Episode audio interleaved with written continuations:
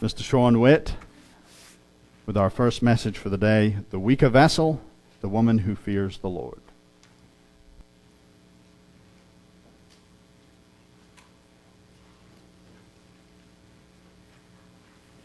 Thank you, Matt.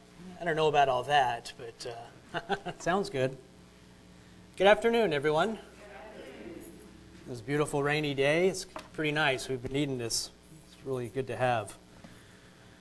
Well, Satan was busy this morning, I'll tell you. On our way here, uh, tried to get my message printed out, and of course, I should check these things ahead of time, but our printer was out of ink, so I got about half of it printed.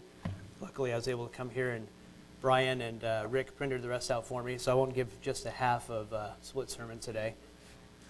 And then uh, as we're getting in the van, Samuel has these little bracelets he likes to make, and they'll have these little rubber bands. And he didn't have the lid closed quite all the way, and I was like, you might want to close that first. And of course, he had his umbrella open getting into the van. Uh, you're supposed to do that when you're outside. We're inside the garage, didn't really need it. But you know, it's kind of hard to explain these things when he thinks it has to be that way. But anyway, they scattered all over the driveway, and so we had to clean up every single one because they had to be done right then. so kind of crazy, but we made it. So here we are. And uh, you know, Satan tries, but he, he doesn't win. So anyway, let's get to the message. Uh, let's first of all just turn to the scripture about the weaker vessel. We're going to turn to Proverbs 31, verse 10 through 31. I'm going to go ahead and just read this. Who can find a virtuous wife? For her worth is far above rubies. The heart of her husband safely trusts her, so he will have no lack of gain. She does, not, she does him good and not evil all the days of her life. She seeks wool and flax and willingly, willingly works with her hands. She is like a merchant's ships she brings her food from afar. She also rises while it is yet night and provides food for her household and a portion for her maidservants. She considers a field and buys it. From her profits, she plants a vineyard. She girds herself with strength and strengthens her arms. She perceives that her merchandise is good, and her lamp does not go out by night. She stretches out her hands to the distaff, and her hand holds the spindle. She extends her hand to the poor Yes, she reaches out her hands to the needy. She is not afraid of snow for her household, for all her household is clothed of scarlet. She makes tapestry for herself. Her clothing is fine linen and purple. Her husband is known in the gates, and he sits among the elders of the land. She makes linen garments and sells them. She supplies sassage, sassages, excuse me, sashes for the merchants. Strength and honor are her clothing. She shall rejoice in time to come. She opens her mouth with wisdom and on her tongue is a law of kindness. She watches over the ways of her household and does not eat the bread of idleness. Her children rise up and call her blessed, her husband also, and he praises her. Many daughters have done well, but you excel them all. Charm is deceitful, and beauty is passing. But a woman who fears the Lord, she shall be praised. Give her of the fruit of her hands, and let her own works praise her in the gates. As Proverbs 31 shows, our wives and women our life are amazing and capable and a lot stronger than we sometimes give them credit for. But as for us, men and children in their lives, what can we do to help their pursuit in being a virtuous woman? What can we do to help put undue stress on them? A few years ago, I came across an interesting article on the internet, and it was kind of interesting because what I first saw was a picture and it was a picture of a Lamborghini Gallardo. And I noticed that it was sitting on a table. And if Brian wants to go ahead and bring that up, he can bring that up now. Here we go. It's a Lamborghini Gallardo, a very expensive exotic sports car. And of all places, it's sitting on a dining room table. You know, I'm not really much into exotic cars anymore. I'm more into minivans. Um, as uh, Matt and Trevor know, and all, uh, Matt Andrews and Matt Steele, we have these uh, Honda Odysseys. I'm thinking we should start a club, you know, because they're, they're pretty cool. Uh, Ken, I'm sorry, but you can't be a part of the club. You have a Honda Pilot. We'll, talk. We'll see. and anyway, going back to this uh, exotic car, it's sitting on a dining room table. And if Brian wants to go ahead and hit the next one. It, it's showing it on this table of this, all this fine china and you know beautiful cups. But as you look closer on the next slide, it's actually resting on a teacup. And um, you know this is a you would think this is a fragile little teacup here, but uh, what it was is it's a clever campaign by the Canadian-based uh, William Ashley Fine China Company, and they wanted to show just how strong their china is. This is a 3,000 pound car sitting on this china, and it's taking all this pressure. Uh, the car is sitting up there, and it's not breaking the cup. The, the cup can handle this um, weight. It's a beautiful cup, but yet it's delicate, but yet it's strong.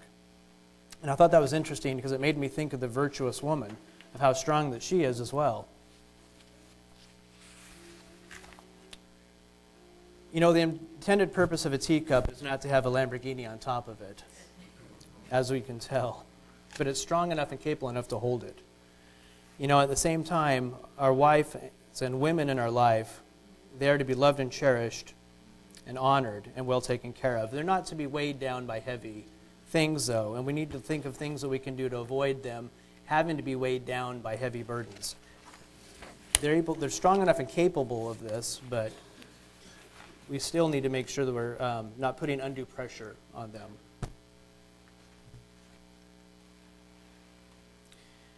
He wants us to work together. God does. He wants us to work together as a team.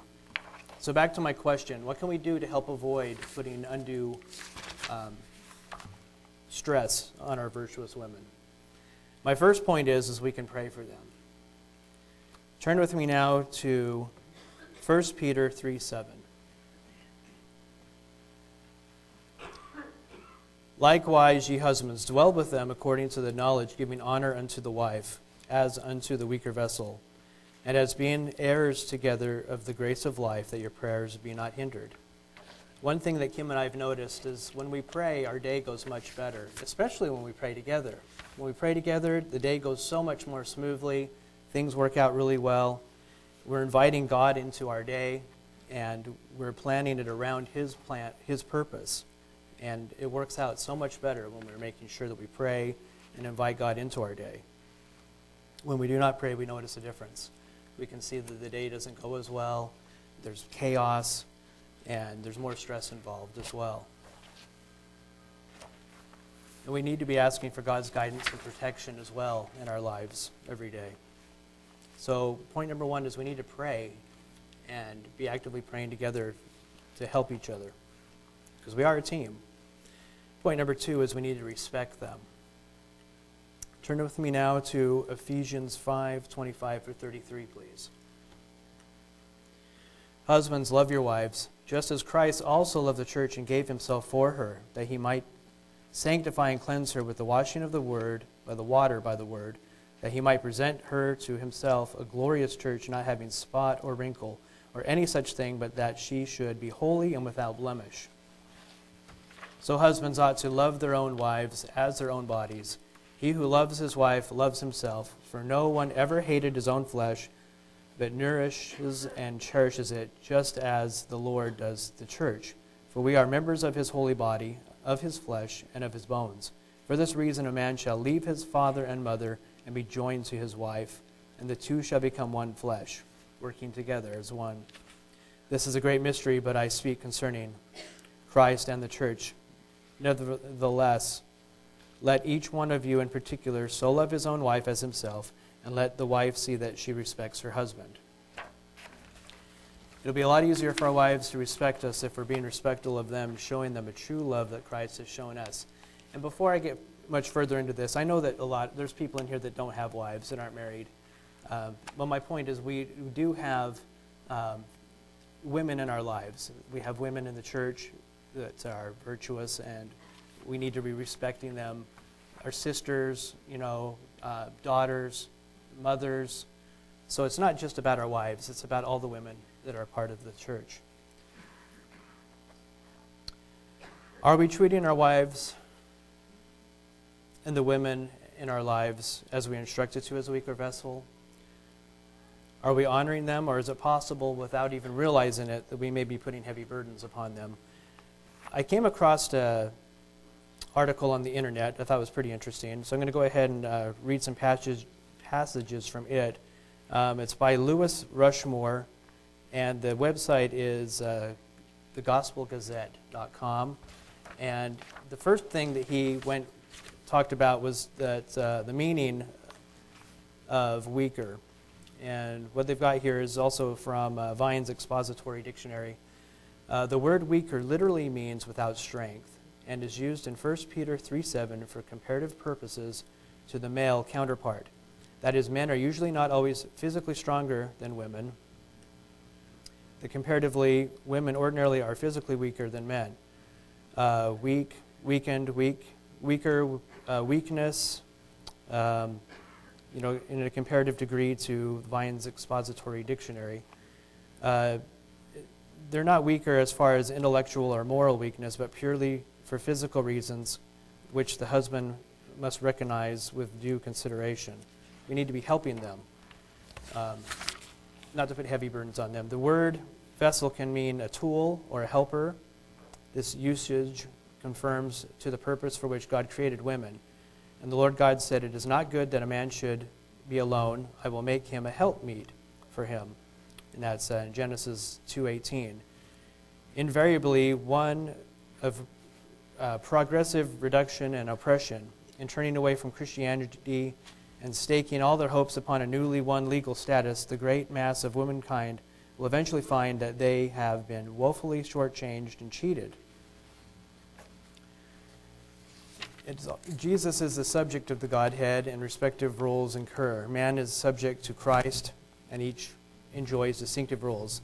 The woman is subject to man, and in the home and in the church, with a distinction in roles and responsibilities. Our rules that include subjection ought to be no more disagreeable than the subjection of Jesus Christ and his role to the Godhead. Among humans, though, there is a potential for abuse, and men are cautioned in that regard and urged to graciously treat the opposite sex. Both men and women have their respective roles, and everyone is subject to someone as a weaker vessel. And note, uh, 1 Thessalonians uh, chapter 4, verse 4, both husband and wife are vessels in God's hands of God's making to fulfill his gracious purposes. Both are weak. The woman, the weaker, uh, sense of his own weakness, and that she, like himself, is God's vessel, ought lead him to act with tender and wise consideration toward her, saying we need to be um, considerate of our wives. Men and women differ physiologically, but they are of equal worth, respecting salvation, and refers to Galatians uh, chapter 3, verses 27 through 29. Nevertheless, God gave differing but completely, excuse me, God gave differing but complementary roles to women and men, mindful of those differing roles, while the woman is subject, submit, excuse me, while the woman is to be submitting to the man, the man is added responsibilities towards the woman. The God authored physiological differences between the sexes also correspond to the respective roles that God assigned to each sex. The man generally enjoys greater strength, while the woman's supportive role is usually not quite as strong physically. So it's just saying that they're not as strong physically, basically, that um, we need not be putting heavy burdens on them of things that they, uh, we don't want to, you know, be putting heavy burdens on them. Uh, we may not intend to do damage to our relationships with our mates, but it is a fast paced society. and It takes up a lot of our time. It can be flat out wasted or possibly just not managed well. There's nothing wrong with having a downtime as long as it's um, spent at the appropriate time after our duties have been done. A lot of us here have capable, strong wives. I know because I'm married to one.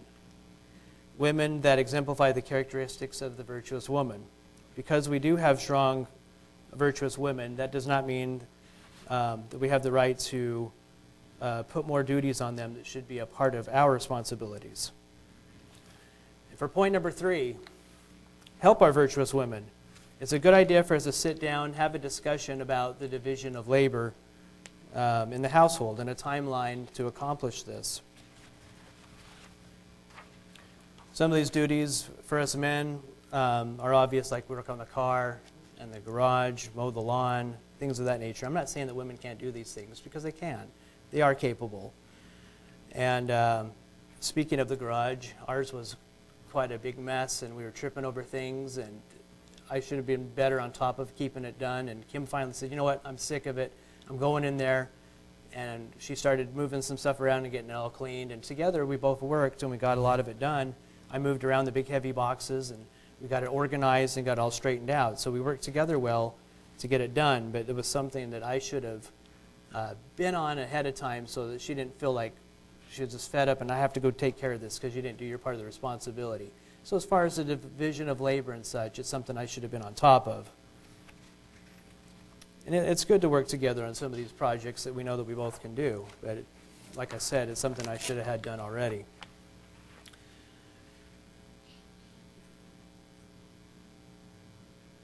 You know, there's responsibilities within the house, though, that we can help out with. Um, there's times where maybe our wife has had a rough day and we could vacuum the floor or uh, work in the kitchen, make some dinner, or even take her out to dinner so she can have the night off. And it's important because our children see what we're doing too, as the way we treat our mates. It's important for them to see um, how they should be handling treating uh,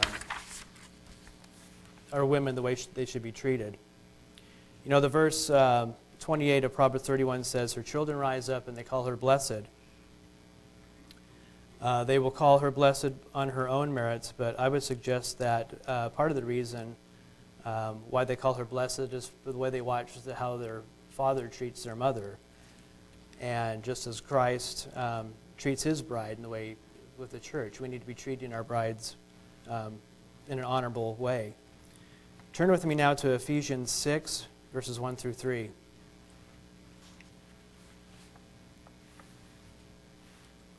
It says, Children, obey your parents in the Lord, for it is right. Honor your father and mother, which is the first commandment with promise, that it may be well with you, that you may live long upon the earth. It's important that um, our children have a part in helping as well um,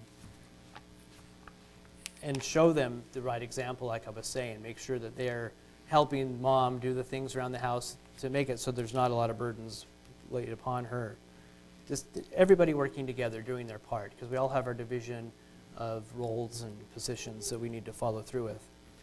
Please also turn to uh, 2 Timothy 3, verses 1 through 4. But know this that in the last days perilous times will come, for men will be lovers of themselves, lovers of money, boasters, proud, blasphemers, disobedient to parents, unthankful, unholy, unloving, unforgiving, slanderers without self control, brutal, despisers of good, traitors headstrong, haughty, lovers of pleasure rather than lovers of God. This is our current society that we live in now. We are told to esteem others over ourselves. The Bible instructs us that the end times men will be lovers of themselves. And we can see the effects of this in our society are all around us. Selfishness, instant gratification, and you know, pleasing of the self. The roles of the mother and father are becoming blurred as well. So it's hard for people to see how they're supposed to act. Um, gay marriage is on the rise. There are few good role models anymore.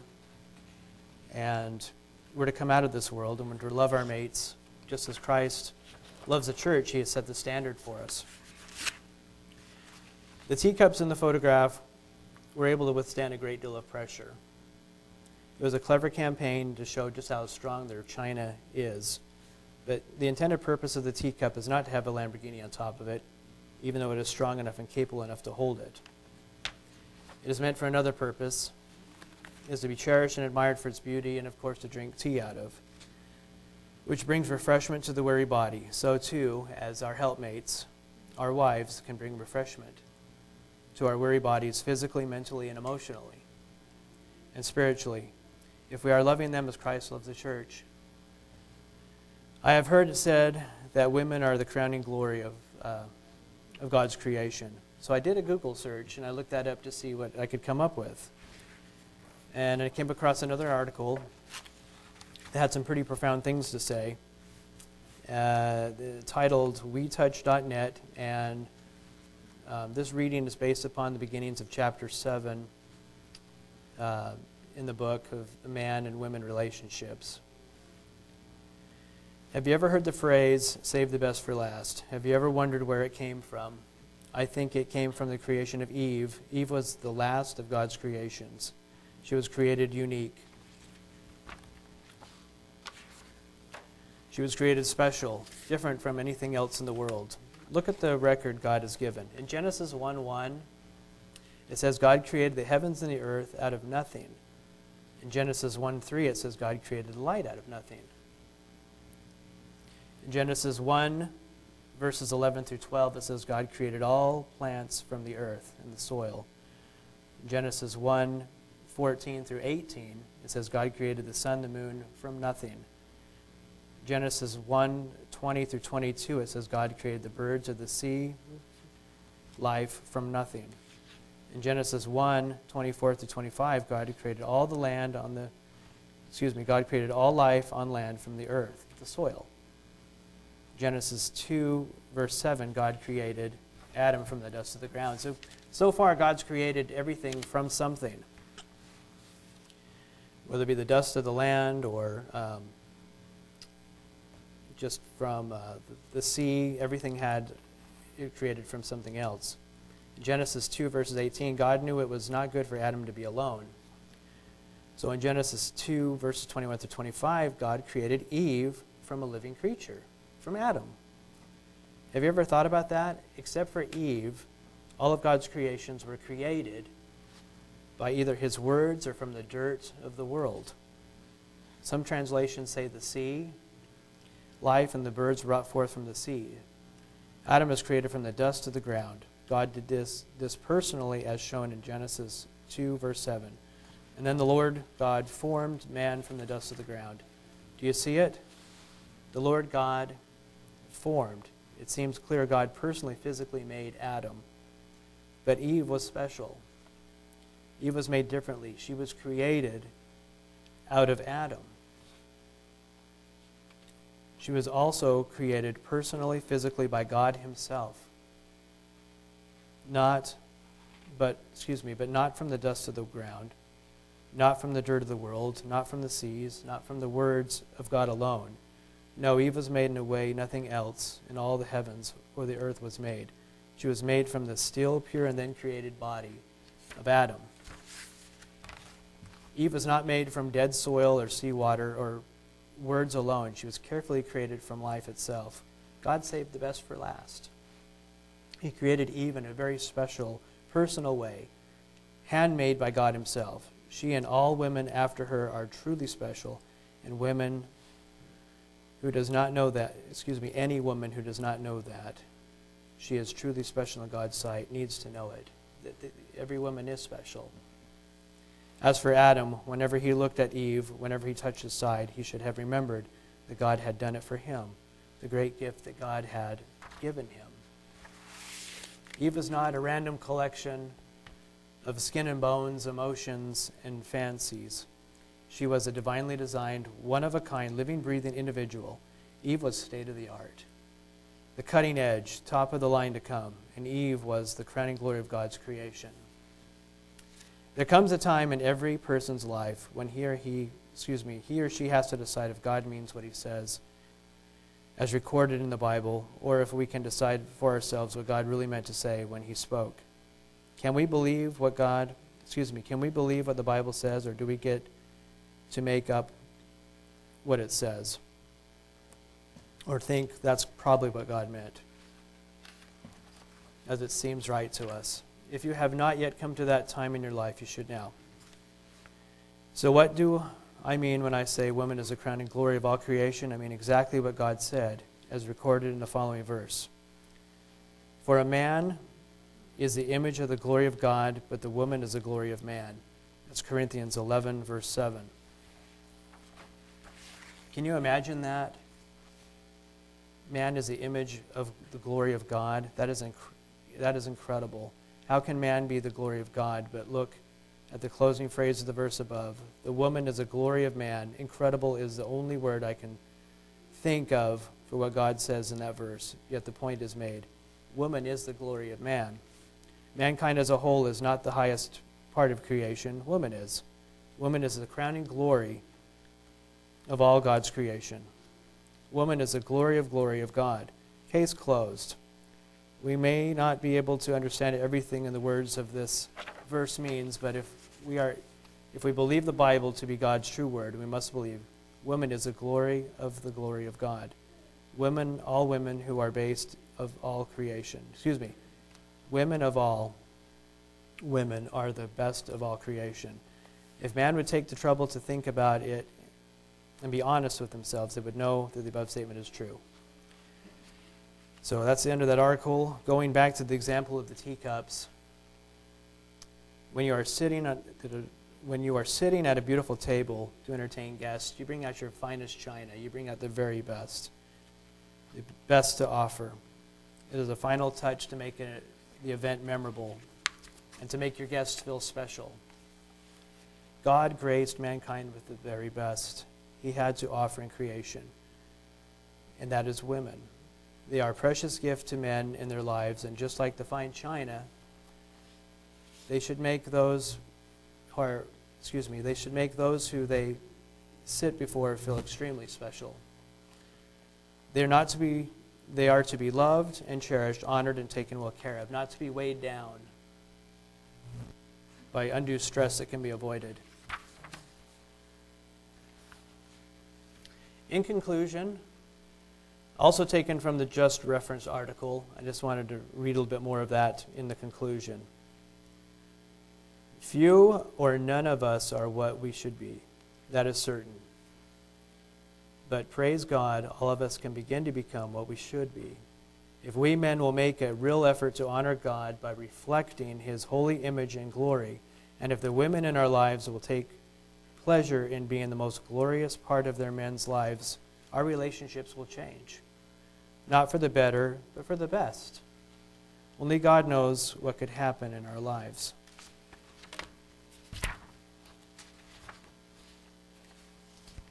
excuse me, for reference. Only God knows what can happen in our lives if we follow this and if we do not put undue pressure on our wives to help them be the virtuous woman.